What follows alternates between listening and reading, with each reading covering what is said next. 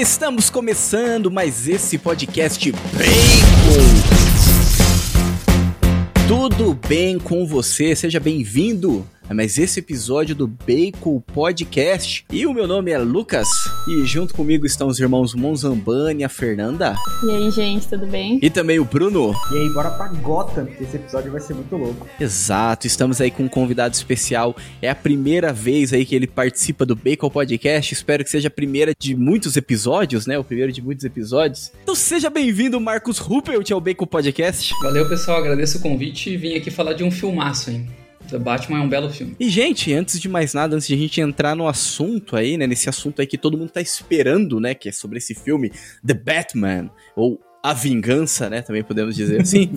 Vamos, então, né? As nossas redes sociais. Então, se você está chegando aqui agora, você não conhece o Bacon Podcast, siga-nos no arroba BR lá no Instagram.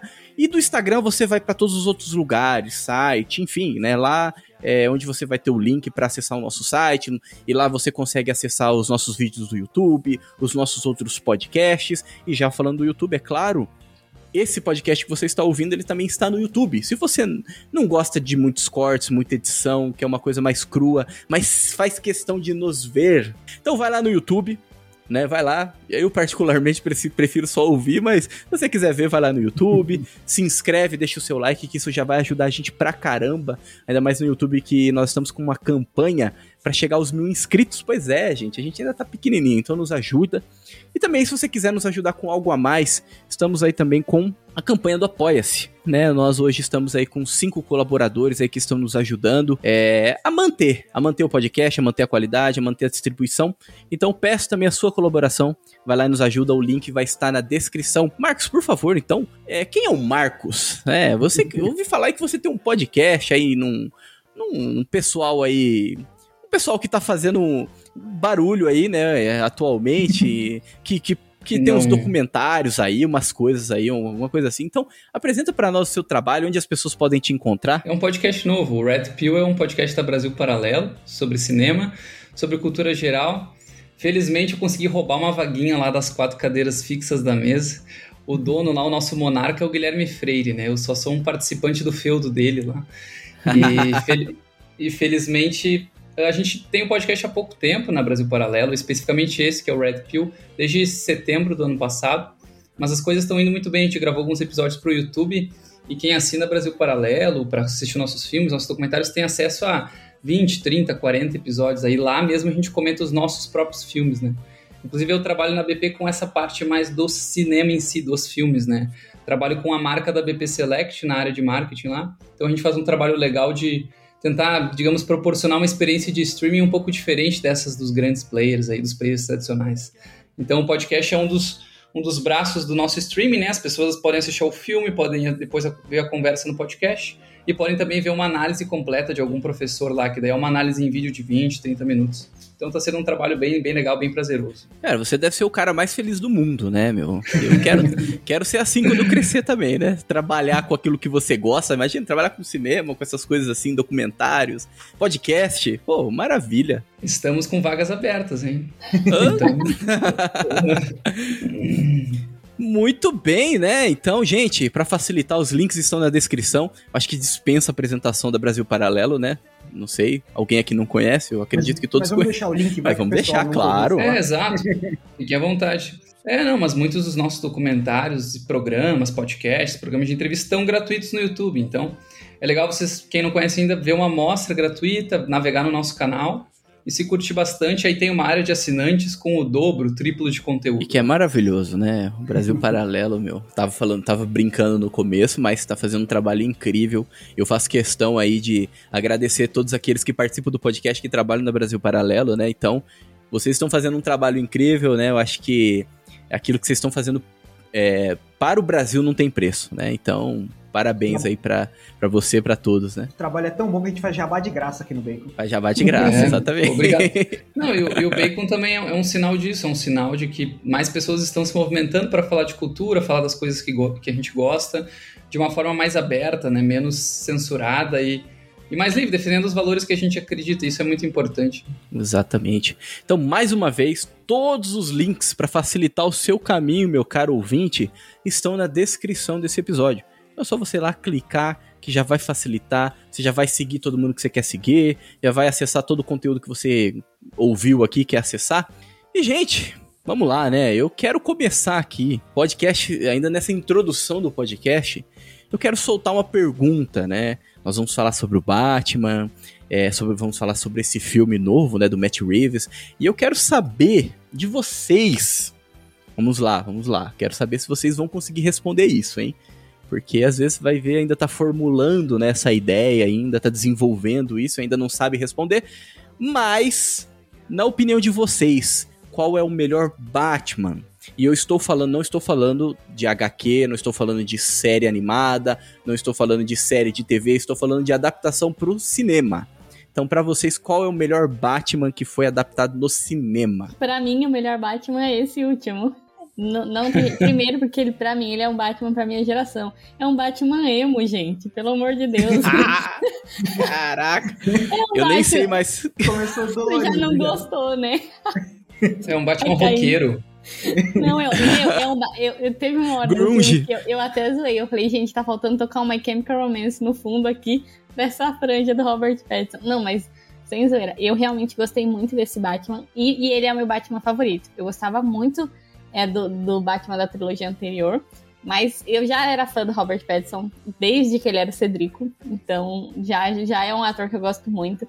É, e para mim foi a melhor adaptação de Batman. Foi o filme que eu mais gostei até agora, não tem jeito. Parabéns. Muito bom. eu vou, vou, defender, vou defender o filme também. Uh, eu gosto muito mesmo. Ainda é cedo para botar o, o Pattinson ali como o melhor Batman para mim. Acho que vamos precisar de um segundo, de um terceiro filme de mais tempo para maturar, mas ele tem potencial, sim. O primeiro filme foi muito bom. E o Michael Keaton, que é o Batman dos anos 90, também é um excelente ator. Tem muita gente que acha os filmes do, dos anos 90 muito fantasiosos, mas para quem leu as HQs, assim, são filmes muito prazerosos de assistir, que tem tudo a ver com a história do personagem. Eu nunca. O único Batman mesmo que eu acho que distou um pouco pelo excesso de violência e por ser aquele personagem um pouco mais velho do Cavaleiro das Trevas, do Frank Miller, é o Ben Affleck. Eu acho esse o mais fraco.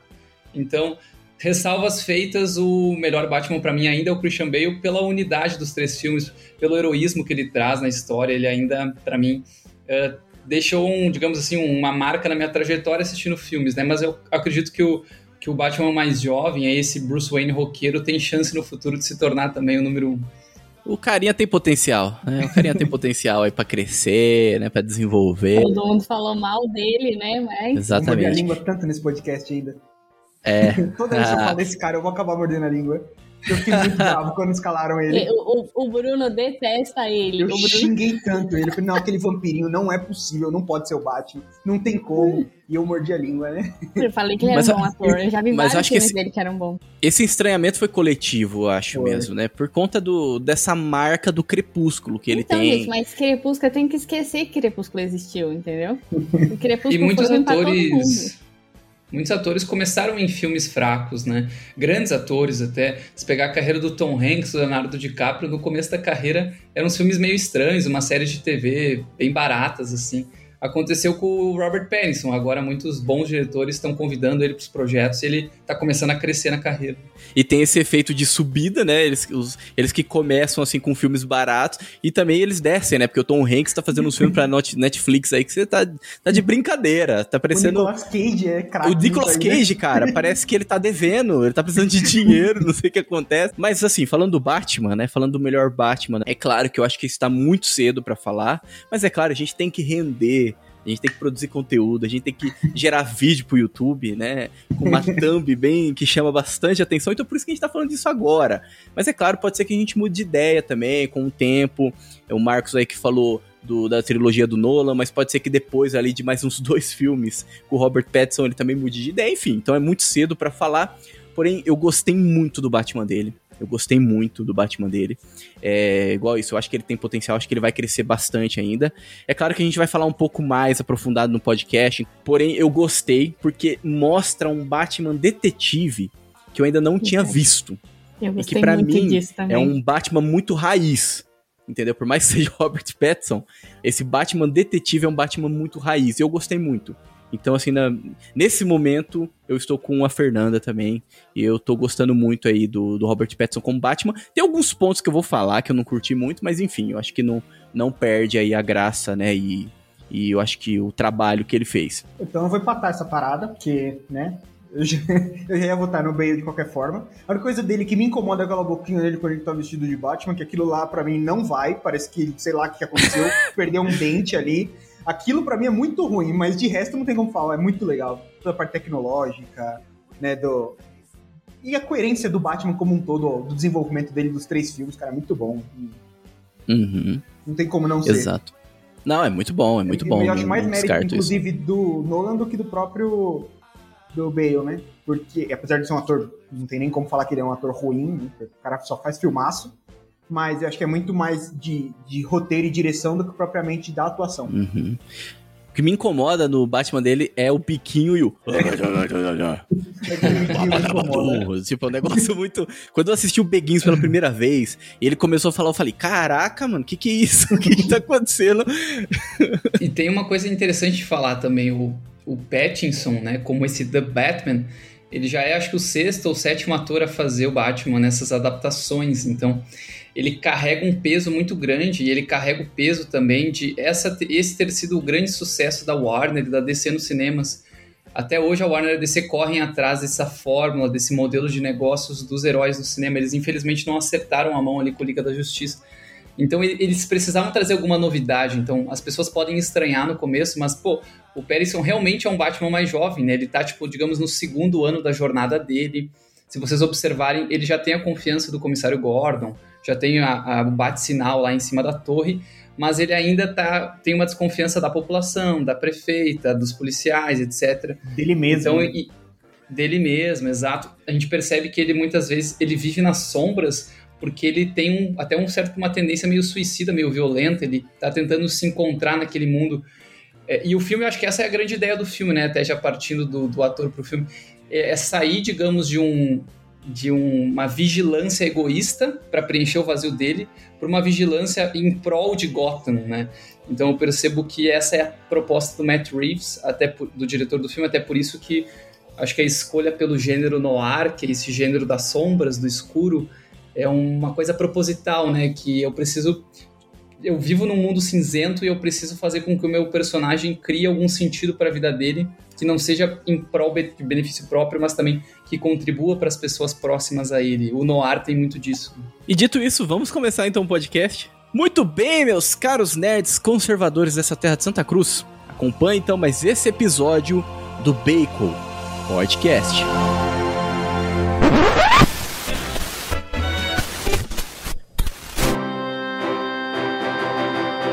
Bacon Podcast.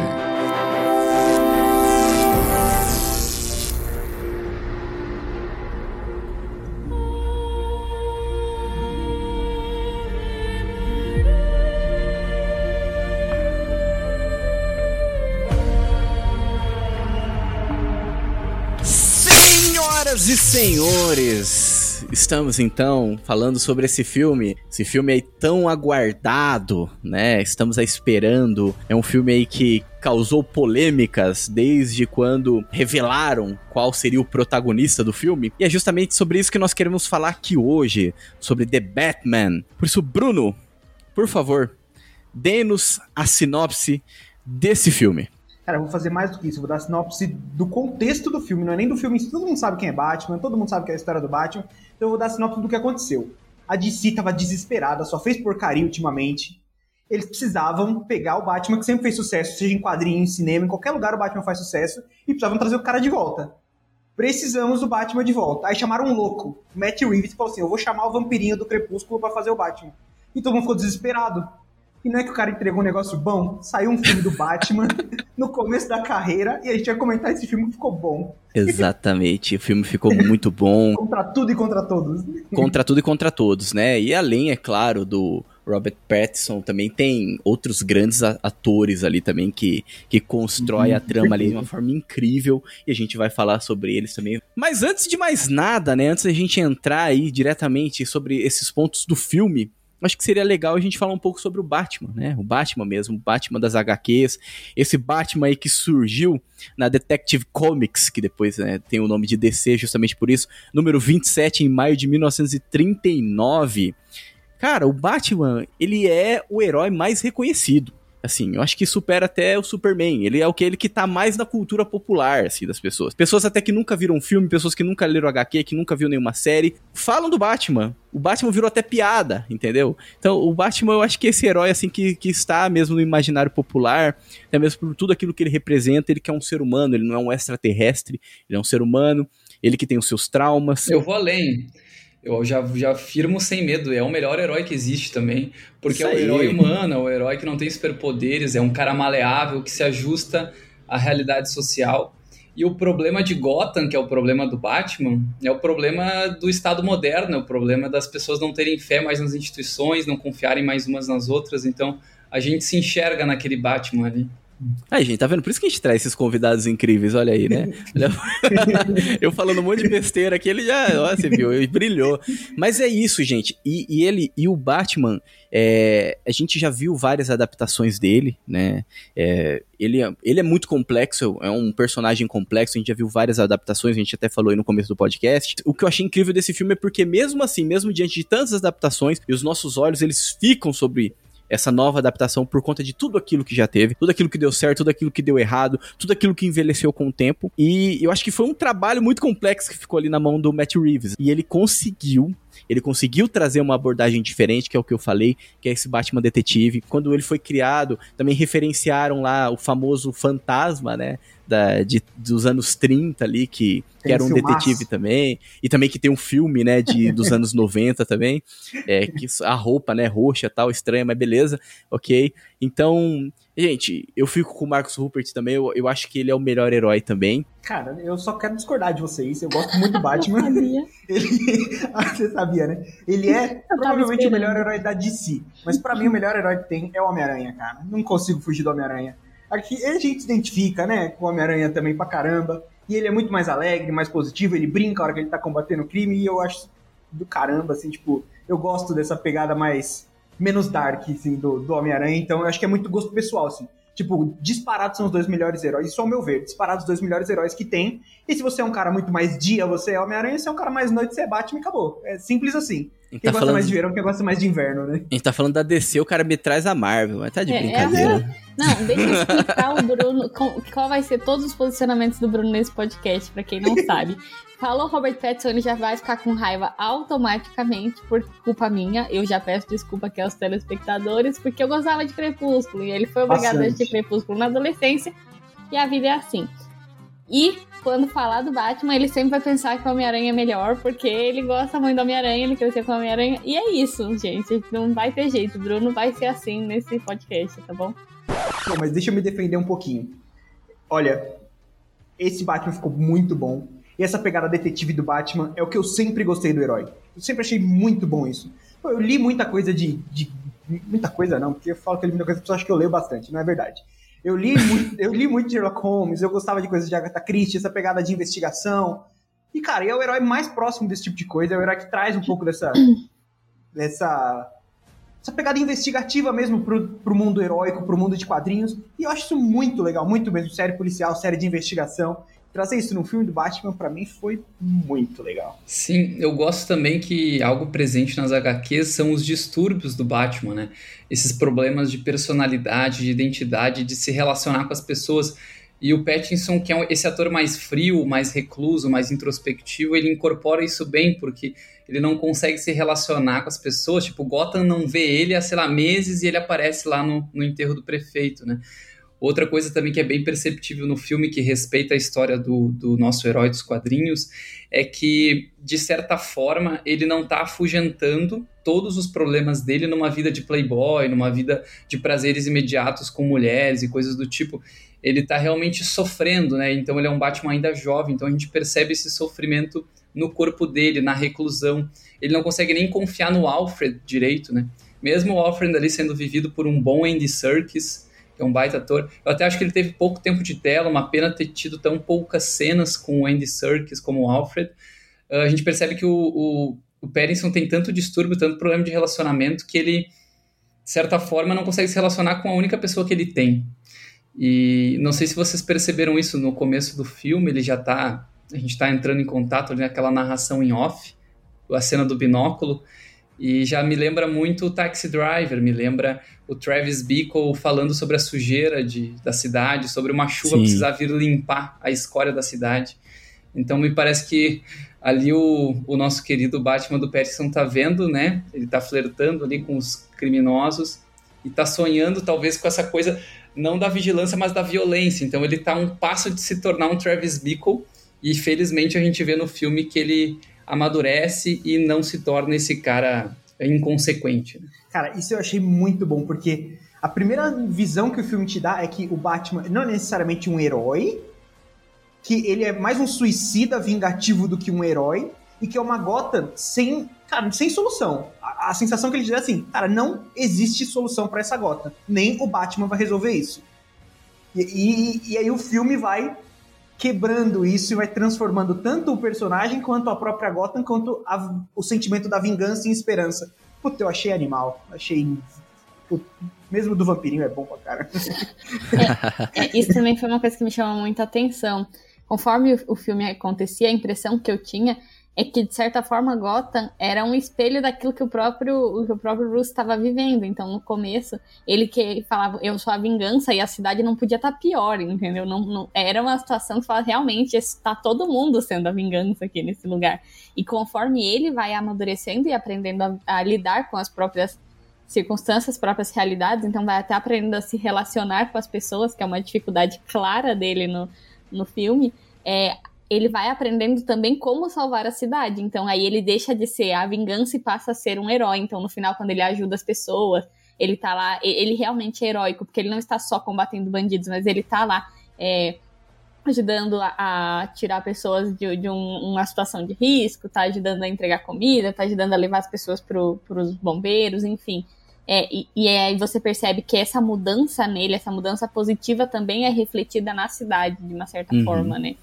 E, é, e é, é legal ver também as referências, né, que eles trazem. Assim, o filme, ele não fala, ele não segue uma, uma HQ específica. Ele não pega uma história lá de uma HQ e segue ela, por exemplo. A gente pode falar do Longo Dia das Bruxas, é, enfim, HQs aí que são clássicas e que depois também te, eh, tiveram aí adaptações também para animação, né? Adaptações aí também que são incríveis, mas é, ele não ele não segue uma sequência, né? Ele bebe de várias fontes e o Matt Reeves dá, e, e, dá a entender que o Matt Reeves ele realmente ele faz é, aquela obra de forma original, de forma única, né? Mesmo bebendo das fontes que são certas mesmo, né?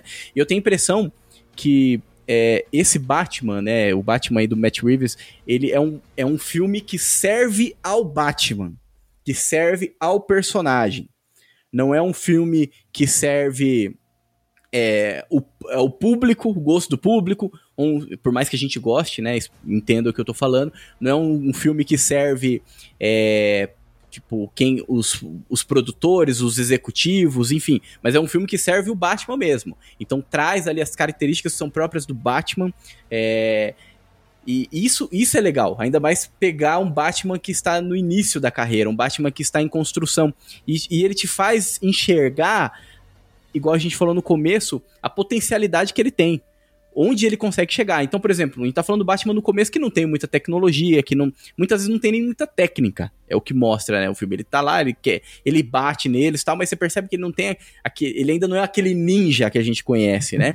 Quando ele entra nos lugares, ele bate na porta para entrar, ele não entra pela janela igual um ninja faria, né? Enfim, são pontos aí que eu também achei meio meio engraçado no filme, mas você percebe que ele está em construção. É, é legal que toda essa questão de servir para a história do Batman que, cara, é um filme de herói que não tem raio azul, não tem grandes explosões catastróficas e não tem uma luta final com o vilão. Cara, isso para mim foi um ponto muito alto do filme, porque o é Paul Dano, né, o nome do ator, eu, eu confundo.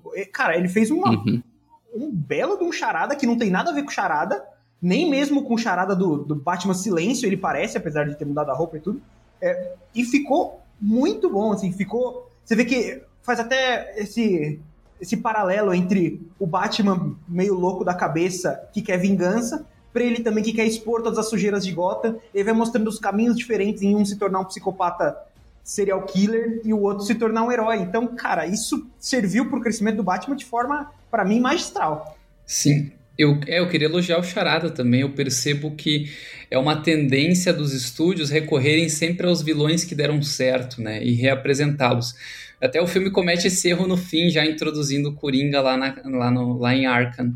Mas o Charada tem o seu momento de tela e eu acho que ele tem. Ele é desenvolvido não em prol apenas da franquia, né? Do que os produtores precisam, mas também para uh, dar profundidade para o próprio Batman, né? Aquela jornada ao modelo Seven, aí até uma grande referência desse, desse filme é o David Fincher e seu cinema de suspense de primeiro nível, né? Tanto Seven quanto Clube da Luta, quanto Zodíaco, tem vários elementos ali no filme. Zodíaco tem uh, Aquela jornada dele de detetive serve a ele, né? Então, como vocês falaram, o respeito às HQs, respeito ao personagem.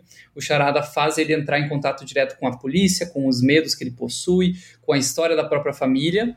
E o mais legal de tudo é através do Charada que a gente vê um novo Batman, né? Uma no... A gente tem a abertura para não mais rever a morte de Thomas Wayne e a morte de Martha Wayne, mas sim uh, cogitar a hipótese de talvez nem mesmo a família do Batman estar salva da sujeira de Gotham. Então, o Bruce Wayne sempre tinha sua vingança atrelada à pureza e à virtude da sua família, e ele é confrontado com essa possibilidade, né? Se todos nós somos falhos, se Gotham é um problema simbólico do nosso mundo, será que o teu pai e a tua mãe também não passaram pelos problemas, por alguns probleminhas que seria bom tu conhecer? Ali eu acho que dá uma profundidade dramática, e não é assim um artifício do vilão que fica solto numa cena final. Pelo contrário, a presença física daquele menino, do filho do prefeito, está sempre reforçando esse medo que o Bruce Wayne tem de putz, mas eu vou lembrar dos meus pais e será que eu não estou trabalhando aqui em prol de uma ideia que na verdade é uma mentira? Então eu gosto dessa ousadia do filme de jogar todo mundo na sujeira, mas mesmo assim o Batman encontrar ali um atalho, né, um caminho pelo beco escuro para se redimir.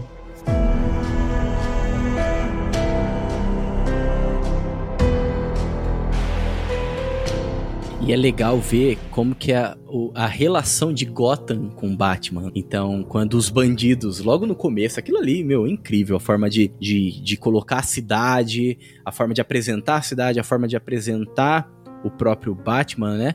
É, aquele, é incrível. Então começa a mostrar o crime, começa a mostrar aquela cidade de chuva, aquela muita chuva, muita chuva, muito, um dilúvio, né? Que acontece o tempo todo naquela cidade, uma cidade suja, cheio de, de muito crime.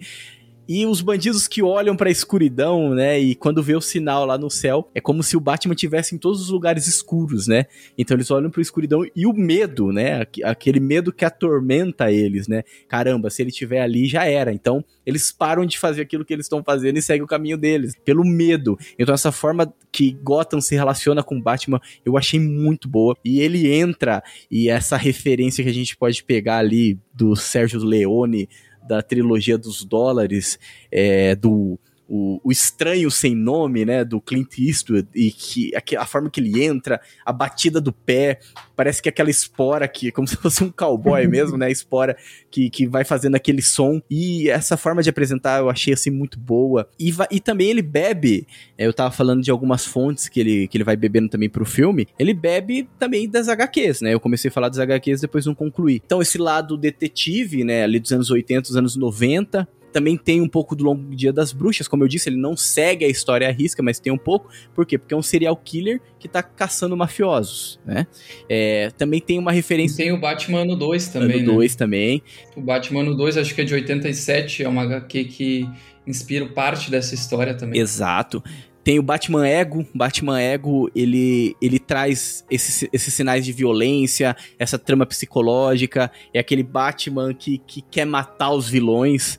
É, e eu acho que a maior referência desse filme, que esse filme ele se apega bastante, é o Terra 1. Terra 1 é como se fosse uma forma de apresentar a origem do Batman, né? Uma nova apresentação da origem do Batman. Então existem esses movimentos nas HQs, né? É, de apresentar novas terras e apresentar novas origens dos heróis, enfim. E o Terra 1, eu acho que é uma grande referência do filme, porque eles são dois volumes. Então o primeiro volume ele, ele passa toda essa concepção, a, a questão da vingança Tem uma parte que o Batman fala, eu sou a vingança. É muito claro, assim, a forma que ele bebeu desse, dessa HQ. É, esse passado diferente da família Wayne, porque está apresentando uma nova origem também pro Batman. Esse Batman que é mais falho. Depois o volume 2, que fica muito na cara, ele enfrenta o Charada. Então, o Charada no volume 2 dessa Terra 1, e esse Charada que ele está trazendo uma espécie de inquisição para os mafiosos de Gotham, que é o que acontece no filme também, né? Tem uma coisa que, agregando essa parte de referências, que eu tento sempre trazer lá pro Red Pill, vou trazer aqui pro Bacon também.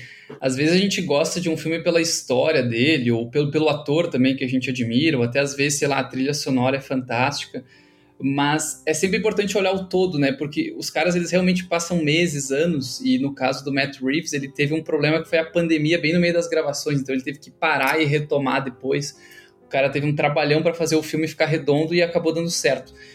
Quando ele faz essa escolha, esse conjunto de escolhas técnicas que chamam de escolhas de linguagem, não é à toa. Então, a, a, basicamente, os filmes de herói, eles não, não escolhem muitos gêneros, são filmes de herói. São filmes de fantasia com a temática própria da história de cada herói. Só que alguns filmes se destacam por abraçar um gênero, ou seja, eles abraçar algumas convenções do cinema mesmo e usar isso ao seu favor. Um caso clássico é o do Cavaleiro das Trevas de 2008, que é o típico filme de ação, né? É um filme de ação, de uma missão, tem pessoas correndo risco, tem um vilão ameaçando as pessoas, uh, e as pessoas, de certa forma, o herói precisa salvar o dia. O Homem-Formiga da Marvel, que até nem é um grande filme, ele é um filme de assalto, assim como a gente já viu mil filmes de assalto a banco, etc. Precisa entrar, desenhar o plano, roubar a ideia e sair ele usa essas convenções a seu favor. E no caso do Batman que a gente acabou de assistir, ele é claramente um filme no ar, um filme uh, que usa então da sombra como a condição humana básica. No ar, para quem não sabe, em francês é escuro, então o filme ele escolhe propositalmente a chuva, a sujeira, a escuridão, porque é um modelo de um é um, é um momento de um Batman mais introspectivo, mais melancólico, mais fechado. Com sombra, e ele precisa no olho, com né? sombra. Exatamente, é o Batman da vingança, é um Batman mais bruto. E é muito legal essa escolha. Eu, eu, eu particularmente, é o que eu mais gostei no filme é como tem a ver a escolha de linguagem do filme com a, a, o intuito artístico, que é essa coisa, vamos transformar um vigilante com um vazio na vida em um vigilante com um propósito grande para a cidade, né? Vamos resgatar o símbolo do Batman mesmo que todo mundo esteja na sujeira. Então eles usam a narração em off desde o começo para ter esse tom introspectivo que eu falei. Eles estão quase sempre enxergando os outros personagens atrás de um vidro embaçado, por meio do binóculo, por meio daquele chip vermelho, uh, cheio de textura, em, em, corredores fechados. Então é como se fosse um ambiente sem esperança, né? Uh, isso tudo são escolhas bem propositais. E a textura não vem só da imagem, vem até do design de som que tem no filme, o desenho que eles fazem para quando a música entra, como ela entra. Então é um puta trabalho técnico, assim, é um esforço grande da equipe para passar essa mensagem. E fazer filme no ar não é. Geralmente é um pouco arriscado, porque quando está falando de super-herói, está falando de uma jornada de. uma jornada do herói, né? Uma jornada de uhum. realmente salvar o dia, salvar a cidade e no caso do Batman do Pattinson, ele tem um momento dele cinza, sombrio, mas ele consegue, né, depois salvar. Sim, e essa coisa do noir também é interessante porque quando surge esse estilo, ele é um estilo também que reduz bastante os gastos, né? Então você não precisa uhum. gastar tanto com aquele filme, porque vai ser um filme que tem essa narrativa em off, essa narração em off, é um filme que você não precisa se preocupar tanto assim com essa questão assim da iluminação. Pelo menos eu só falo quando surgiu, né? Hoje eles é, trazem são isso. atores também. São poucos atores. E assim, é. mas o legal do noir é porque ele exige mais dos atores, ele exige mais uhum. do roteiro. Então o que segura não é o show, o que segura não é as explosões, não é a ação, igual você falou, não é o circo, né? O que segura é justamente o roteiro. E esse filme ele tem um roteiro que é muito bom. Eu gostei do roteiro. É um roteiro que te prende mesmo. Os atores eles são muito bem explorados ali nos personagens. Eles realmente deram muito de si. É, só é interessante isso que você falou, Lucas, porque vai bem. É, é, um, é um roteiro muito bom, é um filme muito bom, e ele vai muito na contramão daquilo que é os comumente os filmes de herói, né? Que apelam muito para as explosões, para os efeitos visual, né? visuais, para. É, exatamente. Pra, até para alegria, né? Para ser uma coisa mais leve. E, e, mas mesmo assim, é, mostra como um filme é bom, porque muitas vezes qual é a nossa crítica aos filmes de herói? Falta roteiro, falta profundidade, é, é aquela coisa que se você tirar os efeitos especiais, ou se você não gostar do super-herói, já era, você vai ser um filme chato. Esse filme não, mesmo que você não goste do Batman, você vai conseguir apreciar como, como um bom filme, né? É a famosa história, é filme, é cinema, é. né? Dá até pra esquecer que é o filme do Batman no meio do filme, assim. Se não fosse pelo uniforme de Batman que ele Pela tá usando roupa. o tempo todo ali, é, dá até pra esquecer, cara, porque de fato é um filme de suspense, de investigação, muito redondinho, que não precisaria ser do Batman necessariamente, né? E isso, isso é um mérito muito grande do, do roteiro. É o que e falam também... do Coringa, por exemplo, né? O Coringa, o filme do Coringa. Que pode é, ser também. um outro Coringa, né? Enfim. Por... Mas você, não sei se vocês perceberam a conexão ali. Logo no começo do filme, o Bruce Wayne tá no metrô e é o mesmo metrô que o Coringa tá da outra hum, vez. Uh, meio, meio com a mesma pichação, mesma adesivagem. Claro que é um filme mil vezes mais escuro e menos colorido do que é o Joker, né? Do Todd Phillips. Uhum. Mas tem várias referências ao mesmo universo. Acho que quando o, o comandante Gordon aparece também a primeira vez ele aparece na mesma posição que o Jim Gordon do Nolan aparece, que é sempre ao lado do. Assim como são os quadrinhos, né? Ao lado do bate-sinal, olhando para cima, olhando para o símbolo.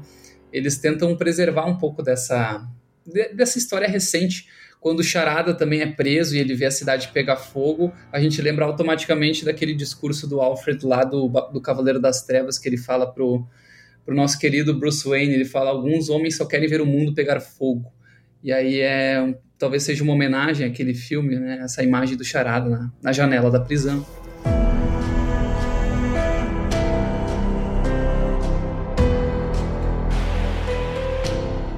É, ao mesmo tempo que ele é um filme bem diferente do do Nolan, é impossível não comparar, né? Você percebe que, querendo ou não, o acerto do Nolan de fazer um filme mais realista, mais pé no chão, com essa pegada muito mais madura para um Batman, serviu de, de linha pro que viria a ser esse filme, né? Eu acho que se o, o Matt Reeves quisesse fazer um filme Fórmula Pipoca total, talvez não sei se, se a Warner toparia. Né? A gente vê essa sombra do Nolan de qualquer forma, por mais que ele tente se afastar o tempo todo. E outra coisa que, cara, preciso comentar é que o Gordon é muito bom ator também, né? O, é Wright, né? O nome daquele cara. Pô, eu já achava o, o outro Gordon lá muito bom. Hum. Parece que os caras. O Gary Oldman é muito bom, né? É, então, Gary Oldman é um ator que é absurdo. E aí esse cara também fez um Gordon muito bom, ele também é um ator muito bom. Eu conheci ele só do Westworld, a série lá, tipo, pô, bom pra caramba, ele faz o papel, mais de um papel até na série, não sei se tem... Um 007 também, ele é... É, o cara é... E a Zoe Kravitz na Mulher Gato, o que vocês acharam? Eu não conhecia essa atriz, porque eu vejo muito pouco seriado, mas eu achei que ela faz uma personagem bem afetada, assim, bem bem, digamos, aquela coisa instável, né, da, da mulher jovem que quer vingança a todo custo e tudo mais. É, eu também não conhecia ela e, e, cara, Mulher Gato é um personagem que é difícil de você fazer com profundidade, né, porque não é muito a pegada da personagem nos quadrinhos. E conseguiram trazer isso, né, colocando esse pano de fundo da história dela, de, da família, do, né, do, da, da merda em que tava a vida dela, né, e, e o quanto o Batman afetou isso tudo. Eu achei que ficou muito bom, eu achei a atuação dela boa, também gostei. Também gostei, eu acho que ela combinou bastante com a Celina. Eu acho que, tipo, caramba, conseguiram. Ela conseguiu entregar, assim, uma Celina diferente, mas ao mesmo tempo você percebe, caramba, essa daí é a mulher gato, né? Por mais que tenha. É, é, tem coisas diferentes, por exemplo, você vai comparar com a do Nolan, pelo amor de Deus. É, já, que a gente tá falando, já que a gente tá comparando. no, mano, a primeira que é. Como que é o nome da atriz? Eu não lembro da atriz lá que faz a mulher. Ela não é ela que faz uns filmes de, de princesa, dos negócios é, assim. Ela mesmo. Não, é muito. É muito assim. Tipo, eu, eu lembro quando assisti, eu falei, nossa, que estranho, né? Mas tá bom, né? Ok, né? Ela não tem cara de. Porque a Celina, querendo ou não, ela tem esse envolvimento com crime, né? E, e eu acho que ela conseguiu incorporar bastante isso. O, o, Nolan tem muito mérito em ter realmente transformado a forma de fazer filmes de super-herói, depois do Cavaleiro das Trevas, especialmente. Só que tem coisas no The Batman que a gente precisa valorizar que não tem no cinema do Nolan. Por exemplo, quando ele, ele traz essa abordagem hiper-realista muito limpa, muito clara, as intenções dos personagens são sempre muito claras, né? O Bane discursa na frente da prisão, querendo soltar os presidiários, tá tudo muito explícito ali, não tem ninguém, digamos, cinza. E ele deixa de lado um pouco esse mundo corrompido de Gotham, porque Gotham não é uma cidade tão preto no branco assim, tá todo mundo na sujeira de alguma forma, né? O próprio Pattinson aí no começo do filme fala, pô, mas eu tô há dois anos trabalhando dessa forma e parece que só piora o crime na cidade. Então ele mesmo se questiona se ele não está fazendo alguma coisa errada, né? Então eu gosto dessa abordagem do Matt Reeves, dessa escolha dele, né, um pouco mais duvidosa, porque parece combinar com esse momento do Batman, esse momento dele jovem se questionando sobre a uhum, vida. Sim. Você falou, você fez uma, você falou aí sobre o o fato do Batman falar, caramba, eu tô trabalhando aqui, parece que nada vai para frente, inclusive até entrando nessa trama também central do filme, né? O filme que começa como a vingança e depois meio que termina como se fosse a esperança, né? Ele que, que tipo, olha, eu não quero ser mais sinal de vingança, mas eu quero ser sinal também de esperança. Ele começa a ajudar as pessoas, faz o trabalho de bombeiro lá e tudo mais, né? Mas é interessante porque nos quadrinhos, né, toda, todas as histórias do Batman tem uma ideia que é muito bem desenvolvida, que é aquela questão de que é, se o Batman, se ele fizesse algo errado, se ele pisasse na bola, se ele, se ele desviasse do caminho, ele se tornaria um daqueles vilões, né? Então os vilões do Batman, eles sempre são um reflexo do próprio Batman. Então sempre tem essa comparação, o Coringa e o Batman, né? Um, um que surgiu por conta do outro. E esse filme ele também coloca o vilão, que é o Charada, ele faz muito essa comparação. E eu gosto também mesmo quando uh, o Batman, digamos assim, cogita cruzar a linha, né, passar do limite, uh, ele mantém algum tipo de heroísmo, né? Isso uhum. é uma coisa difícil de se preservar no cinema de hoje, um cinema tão parasitado, como a gente chama, né? Tão cheio de más ideias. Então, mesmo uh, ele estando na sujeira, ele ainda é um personagem que preserva a sua virtude principal, né? Eles ainda não chegaram ao ponto de transformar ele num, um maluco fascista que sai matando todo mundo com o dinheiro dele, assim.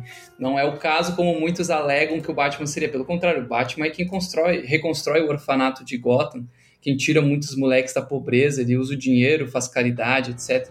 Bruce Wayne é um verdadeiro herói, tanto no nível social quanto no nível ali policial, né? E, e nisso é um símbolo muito marcante do Batman, né? Porque, querendo ou não, ele é o herói que mais representa aquele vigilante solitário, né? Que a gente vê muito em, nessa, em filme de faroeste, que a gente vê nos de cavalaria, que é aquele cara que às vezes tem um, um, erro muito grande no passado e ele passa o resto da vida tentando remediar isso. No caso do Batman, ele tem né, um, um passado muito dolorido, não é necessariamente um erro dele, mas ele também carrega esse esse passado que vai conviver com ele o resto da vida e vai transformar quem ele é, onde parece que ele está o tempo todo lutando para que esse passado não puxe ele de volta, não corrompa ele. Isso falando do, do, arquétipo de forma geral. Não puxe ele de volta, não corrompa ele, não desvie ele né, da luta em se tornar uma pessoa melhor e fazer o redor dele melhor, mesmo que ele seja solitário, mais quieto, mais recluso, mais observador. E aí você coloca dentro desse arquétipo uma visão de detetive né, nesse filme, nessa pegada suspense. Ele tá lá, ele filma com, com, com lente de contato, poxa, animal isso aí.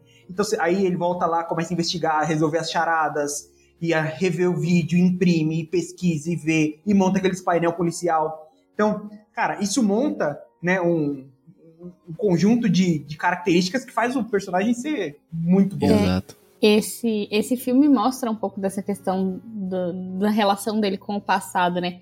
Apesar de não ter tido a, a, não ter mostrado realmente os pais dele morrendo igual os outros filmes mostraram. Mas Graças ele... a Deus, né? ninguém aguenta mais ver isso. Apareceu até no Coringa. Não sei se vocês é, até, até do é, Coringa. Exatamente, ninguém mais aguenta ver. Todo mundo já sabe, né? Uhum. Mas é muito interessante porque tem até uma hora que ele fala, né? Que o Bruce fala que ele. É, ah, eu não consegui fazer nada pelos meus pais. Então, de certa forma, ele se sente um pouco responsável. Óbvio que ele não conseguiria fazer nada, ele era um menino, o que, que ele ia fazer uhum. para salvar os pais? Mas ele sente essa responsabilidade, ele sente, de certa forma, uma certa culpa que ele vai carregar pro resto da vida. Poderia ter feito mais, e aí ele, o que, que ele faz com isso? Ele, é, é isso que faz o herói. Ele pega essa, essa circunstância que é ruim e ele transforma isso em como eu vou ajudar os outros, o que eu posso fazer para que outras pessoas não sofram o que eu sofri, o que eu posso fazer para que ninguém mais tenha que ver os pais morrendo na sua frente, etc. Ele é o Ronin. Né? Inclusive, acho que eu não lembro exatamente da frase, mas no fim do filme ele fala algo sobre a vingança não basta, eu preciso, as nossas cicatrizes podem nos destruir. Eu preciso de alguma forma me tornar uma esperança para Gotham.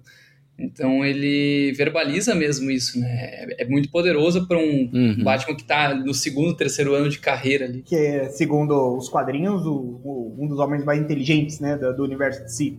Então você vê isso na tela é muito interessante, né? Porque pô, os policiais pegavam a pista e ele em cinco minutos dava a resposta, ninguém tava nem entendendo o que era a pista ainda. Isso é, é muito legal. Isso é muito legal, nossa. então, é você vê que no segundo ano, ele, além de ser um grande detetive, ele já tá percebendo filosoficamente o símbolo que ele tem que se tornar. Então, você vê que é um cara diferenciado mesmo.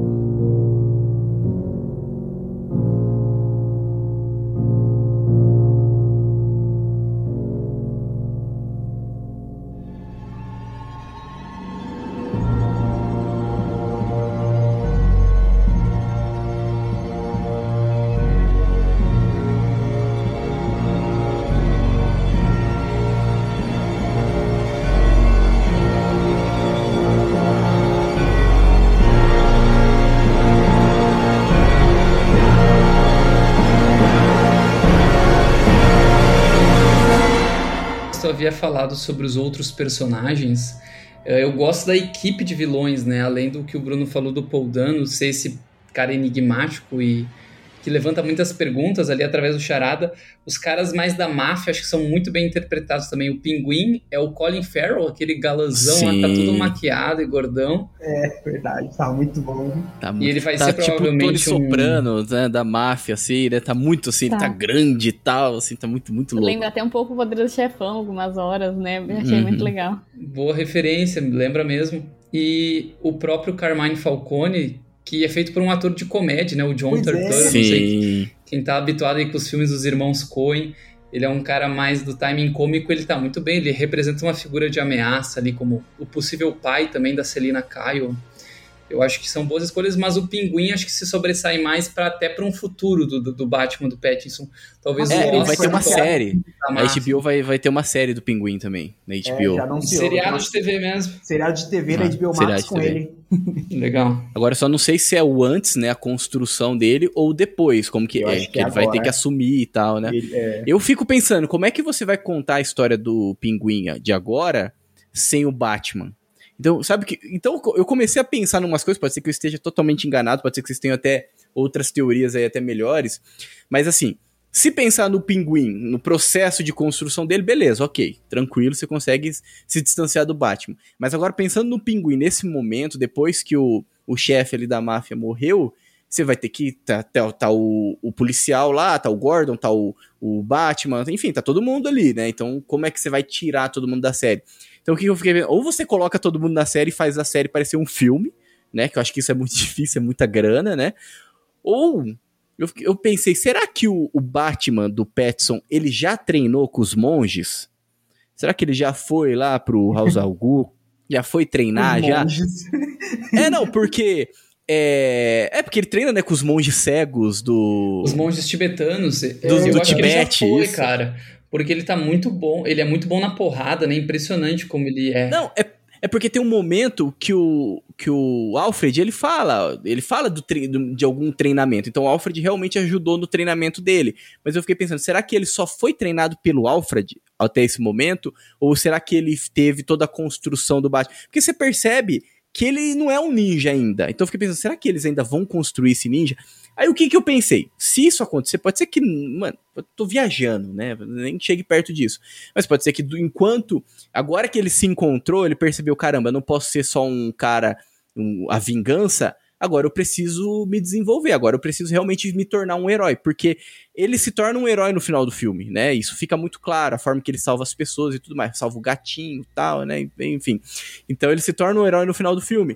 Então eu fiquei pensando, será que agora que ele vai buscar esse desenvolvimento, esse treinamento, vai buscar estudar igual o Begins lá do, do Nolan. Acho que não. Né? E se isso acontecer, dá espaço pro Pinguim. É eu acho que é meio incoerente. Aí dá espaço pra série falar do Pinguim sem o Batman, entendeu? Na área. Eu acho que é meio incoerente com o final dele, assim, tipo, de ele se tornando a esperança, ele querendo ver uma esperança em Gotham, ele pega e sai fora, assim, ah, agora eu vou ficar aqui uns anos fora e, e é isso. Vou deixar é, eu também acho que não faz jeito sentido. que tá. Eu acho que não, faz, não é muito coerente. Eu imagino que Por isso que eu acho que é o Pinguim, a construção do Pinguim. Não, Por isso que eu não acho que é o Pinguim agora. Mesmo que você faça o atual, imagina ele construindo toda a organização dele, porque ele era o braço direito. Agora ele vai se tornar o chefão da coisa toda. Você consegue colocar o, o Gordon, beleza?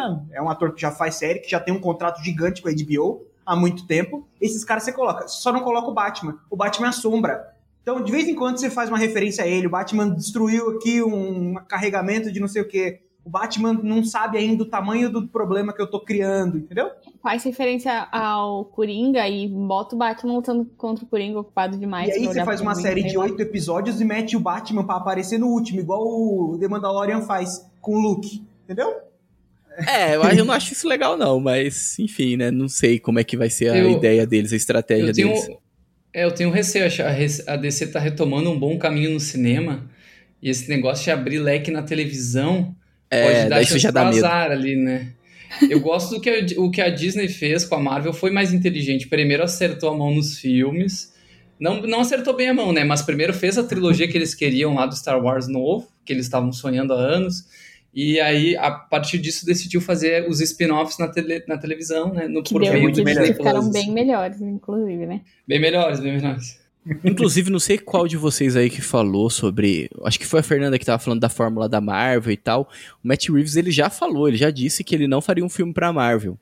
Ele não faria tipo um filme onde ele teria. Porque assim, a Marvel ela dá liberdade, mas existe todo um um, uma conexão. né? Uma conexão. Ele falou: eu não faria um filme que teria que se conectar com tudo aquilo que já existe na Marvel. Eu faria uma, um, um filme diferente. Então, por isso que eu nunca faria filme pra Marvel. Eu acho, eu acho que faz sentido até. Eu tava caçando o processo criativo do Matt Reeves, porque quando eu vi o Planeta dos Macacos, o último, que é aquele A Guerra, eu gostei bastante. E eu fiquei com esse cara com uma pulga atrás da orelha com o nome desse diretor. E aí, quando eu vi que ele ia fazer o Batman, eu comecei a ler as entrevistas esfriou muito por conta da pandemia, mas teve uma que eu salvei e finalmente eu aproveitei, até trouxe aqui para o ah. podcast, que eu lembro que na época eu achei muito, muito legal. Olha só o que ele falou na entrevista, não vou nem tentar passar para vocês, porque a frase dele é melhor. Ele falou assim: uh, Kurt Cobain tinha um amor compulsivo pela música, mas tinha uma relação tortuosa com a celebridade, vivida por ele como um fardo. Então me veio a ideia de que Bruce Wayne poderia não ser um playboy. Eu percebi um lado rockstar nele que de repente fazia algum sentido um rockstar mais recluso, vítima de um vício que seria vestir o traje do Batman. Todo o resto veio logicamente, os passeios tar tarde da noite na rua, sua temeridade, sua obsessão, sua voz, sua pele pálida e doentia.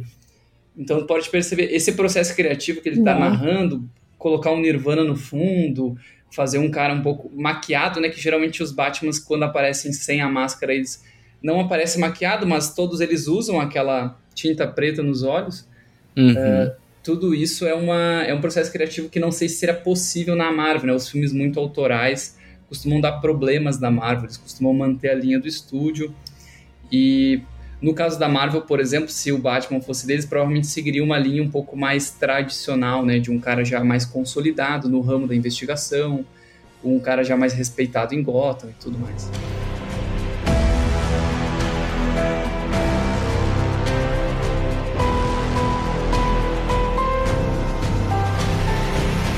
E falando dessa construção do personagem, é né, uma coisa que eu lembrei agora, mas também me agrada demais. O Bruno falou que gosta do Nolan por conta dos aparatos tecnológicos, né? E tem gente que tá reclamando que o cinto dele falta coisa e tal, né? Mas, cara, me agrada demais esse Batman nesse sentido. Porque é real, entendeu? É um cara mesmo que vestiu uma roupa de morcego. É então, real, aquele, aquele, é super real. Ah, não. É, é porque os caras miraram no peito, mira na cabeça, né? Só mira certo, pô. Mas, mas o. Mas é exatamente, o, o, esse Batman pobre sem recurso, entendeu? É isso mesmo. Mas é, eu achei legal, por quê? Porque ele, a porrada dele é mano a mano, ele apanha pra caramba, então, ele não fica voando de um lugar pro outro, sabe? No tipo, aponta um negócio e sobe para qualquer canto. E depois, quando ele tá no topo do prédio, ele vai lá e pula tranquilamente e consegue resolver a vida dele.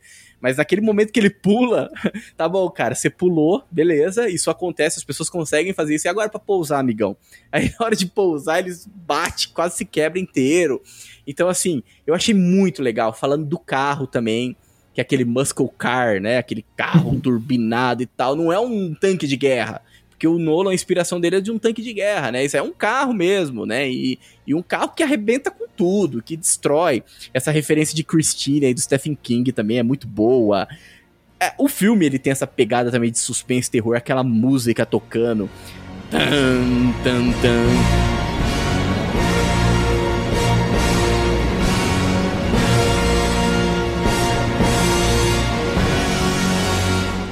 Quando eu, quando eu escutei essa música, eu lembrei do Iluminado na hora, assim. iluminado. Quando começa a vir, assim, ixi, acho que a Fernanda caiu. Quando a câmera começa a vir, assim, mostrar o hotel e começa a tocar aquela música estourando, assim, o som e tal. Então, eu gostei, por quê? Porque é, são, é uma tecnologia que, caramba, dá pra existir. O Bruno falou do olho uma tecnologia que dá para existir. Não é um Tony Stark da vida, que é aquela coisa louca, tipo, igual o outro, o último filme do Homem-Aranha, é, a roupa que nanotecnologia, enfim, né? Então, assim, é uma é uma tecnologia que é palpável, sabe? Isso, isso eu achei muito legal.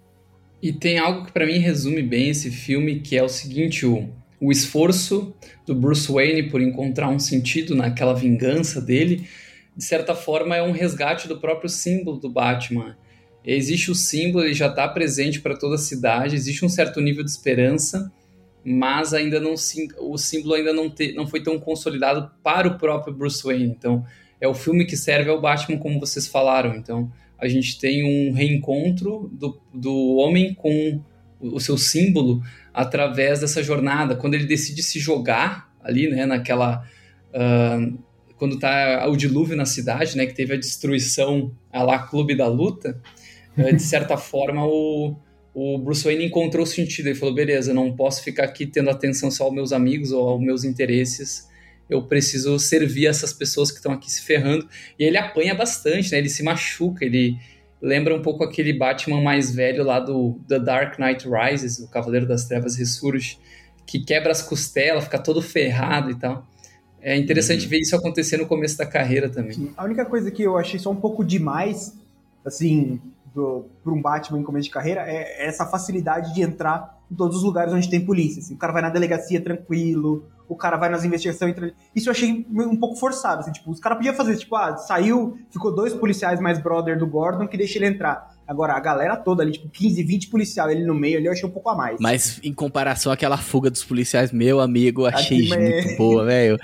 Corre! Ele começa, mano, muito boa, aquele monte de policial e, tipo, parece que não tem. Muito boa, muito boa aquela cena lá. Falei, nossa, achei muito boa. Eu só queria antes elogiar o Bacon Podcast por não citar o fato do filme durar três horas. Que ah. é uma coisa que as pessoas estão se prendendo muito, o filme ser longo. Tem muita gente falando. Tá bem que três horas. É, então, o é. filme tem só é redondo porque ele tem três horas, né? Horas. Se ele fosse uma hora e meia, é, não ia dar tempo de mostrar nada, construir a profundidade do Batman, não ia dar tempo de fazer não, nada. Não, eu ia querer mais, eu queria mais ainda. tipo, caramba, ainda foi pouco, quero mais, entendeu? Pois é, pô, o cara ganha 200 milhões de dólares na mão para fazer o filme, faz um filme longo, pelo menos. Hein? Exato. É. Só Deus sabe se ele vai conseguir fazer o 2, né? O outro, então faz Sim. um bom aí, é isso, né? Não, e o Robert Pattinson vai dar problema ainda como Batman, porque antes várias matérias saíam assim que ele tava arranjando treta com os com os produtores porque ele tinha que treinar, ficar em forma e ele não queria. Ele fugia dos treinos, ele faltava, ele não seguia a dieta. Você vê que ele não tá fortão igual, tipo, definido, igual normalmente você vê. Ele começou na academia agora, em breve ele vai estar tá grandão. Eu, eu tenho uma crítica também para não só elogiar o filme, eu acho que aquele, todo aquele plot envolvendo a eleição para a prefeitura uh, não serve para nada no filme assim. No fim, beleza, a prefeita é, é, a prefeita é um símbolo de que o Batman ganhou a confiança da cidade, porque ela não gostava dele e depois ela passa a ser salva por ele. Ok, mas poderia ser feito com qualquer outra pessoa, não precisava gastar 15 minutos do uhum. filme falando que tem uma eleição para prefeito. Aquilo Eu não é, é uma prefeita, assim. uma prefeita inclusiva ali, aquilo lá. É, foi, porque foi. sai de, um, sai de lugar é. algum e vai para nenhum lugar, é isso. É, infelizmente, o negócio. ali foi, os caras não conseguiram é uma não uma rendinha pequena. É, uma exato. Uma foi o pedágio. Foi. Foi um pedágio foi um pedágio. Batman pagou. Pedágio. Também achei. É, e acho que é algo legal, algo legal, também que antes eu ouvi vocês falando e não comentei. O roteiro é bom, né? O texto é investigativo, é bem claro, a gente acompanha numa boa, se, se engaja bastante. E não é um roteiro que depende só de diálogo, então ele tem esses, essas escolhas de linguagem que facilitam, às vezes, só do Batman olhar para o policial lá na casa do Charada, ele não precisa falar nada, já é uma resposta. Da mesma forma, com a primeira vez que ele vai visitar o clube, que ele vai três vezes visitar o clube, né? Uma como Batman, outra como Bruce Wayne e a outra como um Zé Ninguém, assim. E as é. três vezes ele entra numa boa. Uhum. E a terceira, e a primeira vez que ele vai como Batman, que ele conhece a Selina Kyle, de certa forma, poderia ter todo um diálogo ali, mas tipo, ele olha pro pinguim, olha para ela, olha para a foto e olha para a bota. Tipo, fica muito claro que aquele é o ambiente onde ele vai encontrar informações sobre a menina desaparecida. Ele não precisa verbalizar isso pro pinguim, entendeu? Fica uhum. um pouco mais sutil. E também tu não transforma o espectador num idiota de ter que explicar tudo para ele, né? E algumas coisas a galera vai pegando numa boa. Assim. Até na cena do crime lá, do primeiro crime que acontece, que ele olha assim o sangue no chão e depois, lá no meio do filme, ele vai falar que o, usou aquele negócio de, de metal por conta da marca do sangue que ele deixou no chão e tal, né? E ele Deve fala bem... que é um comentário rápido, não fica assim, os caras não é... colocam a cena de novo, não faz ele explicar. Fica explicando, sangue, ele não fica é... É. Não, é porque é o do sangue lá. Acabou. Quem pegou, pegou. Quem não pegou é porque tava no celular na hora e é isso.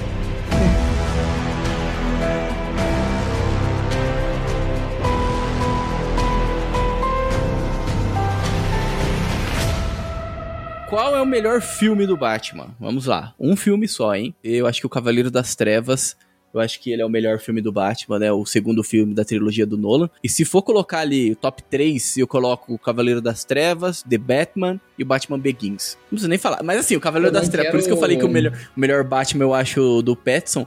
E o Cavaleiro das Trevas, cara, o melhor personagem é o Coringa, né? Não tem. não tem. Eu não queria falar antes do Bruno para não enviesar, mas Vamos lá, cara. Quiser, falo, tranquilo, sem problema. O Cavaleiro das Trevas é um filme que foi bem importante na minha trajetória enquanto apreciador do cinema, assim, para começar a estudar um pouco mais a sério, levar o, entender o que, que era linguagem e tal. Eu lembro que foi um filme que eu vi quando adolescente, assim, como um filme de herói, de um herói que eu gostava, e eu percebi que tinha algo a mais ali. E hoje, depois de ter reassistido inúmeras vezes e ter refletido muito sobre ele. Eu acho ele o melhor filme do Christopher Nolan. Eu, eu, eu vou nesse, nesse, nesse nível. E é o meu filme preferido de herói também. Eu acho que a, a, performance do Heath Ledger é algo que vai ser lembrado por muito tempo no cinema. Já é lembrado né, há 10, 12 anos, vai ser lembrado por 20, por 50 anos. É algo bem memorável ali, como eles encontraram um caos, uma anarquia em torno uh, daquele sentimento, trauma depois do 11 de setembro e naquela, naquele medo que os americanos tinham de um novo ato terrorista, assim, acho uhum. um filme uhum. muito poderoso. E é interessante falar, né, do Cavaleiro das Trevas, do Heath Ledger, que fez o Coringa, até mesmo porque quando falaram que ele ia fazer o Coringa, a galera zoou pra caramba. Ele foi, é foi motivo de chacota na época. Igual foi com o Petson. Caraca, ele que fez o filme lá do, dos 10, como que é o nome daquele filme, aquele de romance lá? 10 coisas que eu amo em você, não lembro, como que é? Que eu odeio em você, que ele canta e tal, né? E ele fez é. o segredo, o segredo de Brokeback Mountain também. É, Nossa, isso aí. isso aí foi. É, isso aí. Isso aí. Com ele e o Jake é, Gyllenhaal, Os né? dois caras e a montanha, exato. Os... Exatamente. Então ele foi motivo de piada, assim, tipo, zoar, caramba, fazer o Coringa, nossa, mas como que vai fazer o Coringa e tal, né? Mas ele não brilha no sol. É, é então, também. Aí foi a mesma coisa que fizeram aí com o Petson, né? É. E o Petson fez a galera morder a língua. E eu também falei mal pra caramba, não tô falando, tipo, eu também achei estranho. Eu fiquei naquele time de tipo, caramba, estranho. Mas vamos ver no que dá, né? Mas estranho. E a, Mas Bruno, e aí? E pro... Antes Opa, pode falar, Marcos, desculpa. Seguir a linha do Lucas aí, como eu gostei muito do The Batman, eu tava refletindo se ele entraria como o segundo ou terceiro filme da, dos que eu mais gosto. Eu acho que é o segundo mesmo, então seria Cavaleiro das Trevas para pegar cada um Batman de cada época, né? O segundo seria o The Batman e o terceiro é o Batman o Retorno, de 95, é um filme que eu gosto bastante. Bom, eu, eu mordi muito a língua com o Robert Pattinson. Homem-Aranha, quer ver? Vai ficar com Homem-Aranha. não, mordi muito a língua mesmo. Não, e eu nem acho... Eu tô zoando. Homem-Aranha, eu gosto do Homem-Aranha Eu sei. quadrinhos. É, é, a gente falou mal pra caramba também do Homem-Aranha aqui. É, é então. É, eu mordi muito a língua mesmo com o Robert Pattinson, porque, tipo, qual que era o meu medo? Não é nem que ele não fosse um bom ator.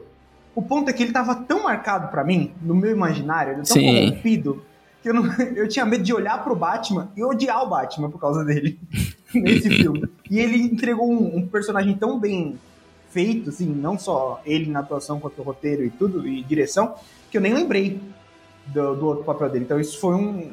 foi muito bom. Ainda assim, mesmo com isso tudo, Cavaleiro das Trevas é o melhor filme, não tem como não ser o melhor filme. Por pelas N vezes que eu vi também, por, pela atuação de todo mundo, roteiro redondíssimo, cara, é não tá marcado. É um filme tá que não envelhece, né, cara? É um filme que tá no coração, cara, não tem como. É um filmaço. É, se eu fosse fazer o top 3 também, acho que eu seguiria o Lucas.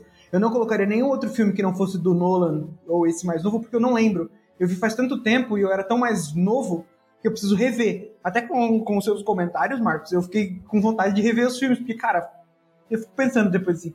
Única, as únicas lembranças que eu tenho é do Schwarzenegger como frio e da aquela atriz como é venenosa, esqueci o nome dela. É o retorno que tem o Jim Carrey? Jim Carrey, Jim Carrey como charada. Como charada. É, é... Eu, tenho, só uma. Parece caricato na minha cabeça, assim, é, sabe? Mas eu não é, lembro é, do filme. Esse é do cartão do Batman? É esse?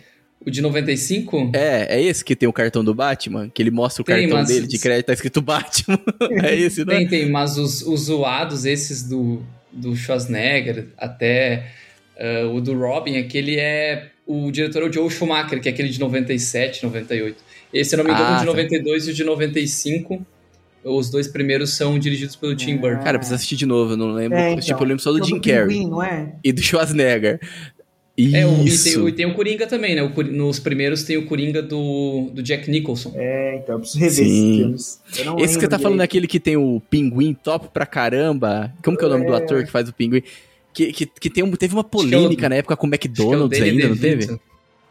Não. Se não me engano, acho que é, não é aquela cena que começa a soltar uns negócios preto da boca dele, alguma coisa assim. Sei que o McDonald's até processou, não teve? Eu tenho até pesquisar aqui. Veio lembrei agora. É o Danny DeVito, né? É o Danny DeVito. Mas o retorno é de 92, na verdade. 92 e o, e o primeiro é o de 89. Que é o que tem o Coringa do Jack Nicholson. O o, os que vocês lembram, o, o, pior de todos é o Batman e Robin, eu tava caçando o ano aqui, que é o que tem tanto Schwarzenegger quanto a, Uma Thurman, aquelas atrizes é, bizarras. É, é verdade. É de 97. Filmes, e o Batman eu... Forever, que tem o Charada. O de 95. Então, a leva até 92 é a leva que eu recomendo dos, dos primeiros filmes. E de 95 em diante fica bem zoado. A gente falou dos filmes aí que o Heath Ledger carregou o peso nas costas, né? O, claro que o, o Pattinson carregou o peso do desse primeiro, claro, do vampiro no Crepúsculo e também do Cedrico Diggory ali no, no Harry Potter. Verdade. Mas tem ele, ele fez uns três, quatro filmes recentes, não sei se a Fernanda viu, assim que são realmente de primeiro nível. Claro que é um circuito mais independente, não roda tanto no cinema, no streaming, mas são muito bons. Um deles é o Farol, uh, com o Willem Dafoe, é um filme de terror muito bom, que eles ficam numa, num farol isolado, bebendo, bêbado, a, Sim, ele atua demais, muito bem mesmo. Um outro filme que eu gosto muito com o Pattinson é O Bom Comportamento, dos irmãos Safdie, que é um filme daqueles caras que fizeram Joias Brutas, o filme da Netflix com Adam Sandler. Fizeram um filme anterior com o Robert Pattinson, que é um filmaço. E tem um outro daí que é do David Cronenberg, que aí sim um filme mais artístico, como gostam de chamar, que se chama Cosmópolis, que também o, o Pattinson faz uma baita atuação. Três recomendações aí para quem quiser desmistificar a figura do, do vampirão. É o último aí. filme que eu vi com ele antes do Batman foi aquele O Rei lá do. Ah, achei aqui uma a entrevista aqui do Tim Burton sobre essa questão do McDonald's. Parece que o McDonald's estava por trás do filme, patrocínio, alguma coisa assim. E eles se irritaram, porque o filme era pesado. E eles se irritaram com a. Com a com o negócio preto que tava saindo da boca do pinguim. porque eles queriam um filme mais alegre, um filme para infantil, né? Enfim. Aí ele, aí ele fala assim na entrevista, né? Eu irritei o McDonald's eles perguntaram: o que, que é aquela coisa preta que sai da boca do pinguim? Nós não podemos vender McLanche feliz com isso. Foi uma reação estranha, né? Ele falou. Que eles tiveram com o Batman, o retorno. Metade dos fãs acharam que a sequência era mais leve do que o primeiro filme, a outra metade pensaram que era mais obscura. Eu acho que o estúdio apenas pensou que era muito estranho. Eles queriam ir com algo mais infantil ou favorável à família. Em outras palavras, eles não queriam que eu voltasse a fazer o terceiro filme do Batman. E o McDonald's, ele realmente queria boicotar, boicotar ele, né? É, aí ele ficou fora de cogitação e o Joe Schumacher, depois ele assumiu, né? O, o, o filme. É, bom, parabéns, McDonald's. Deu super certo. Joe Schumacher, ele fez, fez, fez filmes muito ruins. Não dá pra fazer McLanche feliz, muito bom.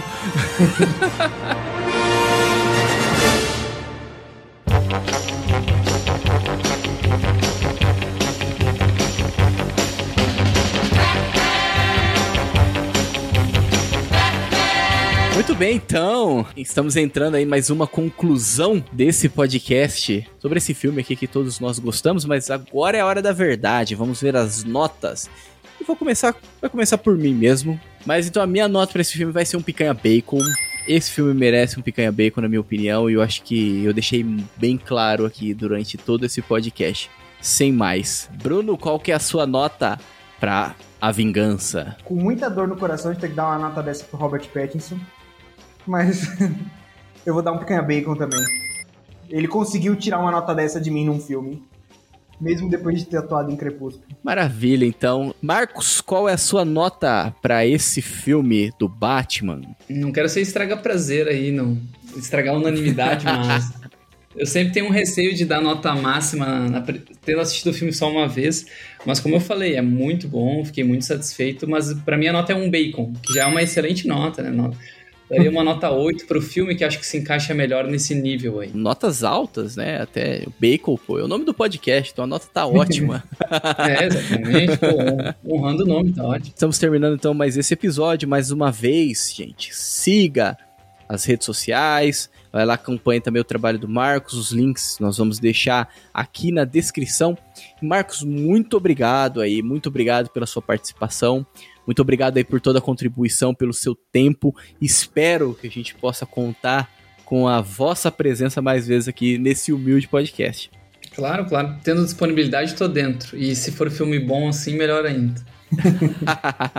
Aí facilita, né? Facilita. Valeu, pessoal. Parabéns pelo trabalho. Quem estiver ouvindo até o final, não deixa de realmente seguir, dar um, fazer uma divulgação gratuita pro podcast, pessoal. Uma vez eu lembro que eu tinha um podcast há uns 3, 4 anos atrás também. Eu comecei, eu lembro que eu fazia áudio, edição, pauta, era, dava um trabalhão, assim. Eu sei que o trabalho do Lucas, do Bruno, da Fernanda é um esforço considerável aí. Então, se não consegue ajudar no Apoia-se, que o certo seria ajudar no Apoia-se, pelo menos com valor simbólico aí. Pelo menos divulga os, é, divulga os amigos de vocês, compartilhe nas redes sociais, siga em todos os canais. É o mínimo que, que quem está acompanhando aqui tem que fazer. Muito obrigado, muito obrigado. que legal, então você tinha um outro você tinha um podcast então antes. Aí você, você tinha, deixou de lado tive. ou você pretende retomar uma vez? Não, não, tinha um podcast, se chamava Era Uma Vez em São Paulo. E era sobre cinema também, mas eu acabei saindo do projeto por conta do atual trabalho mesmo. Lotou a agenda, ah, eu tive que me dedicar mais a BP.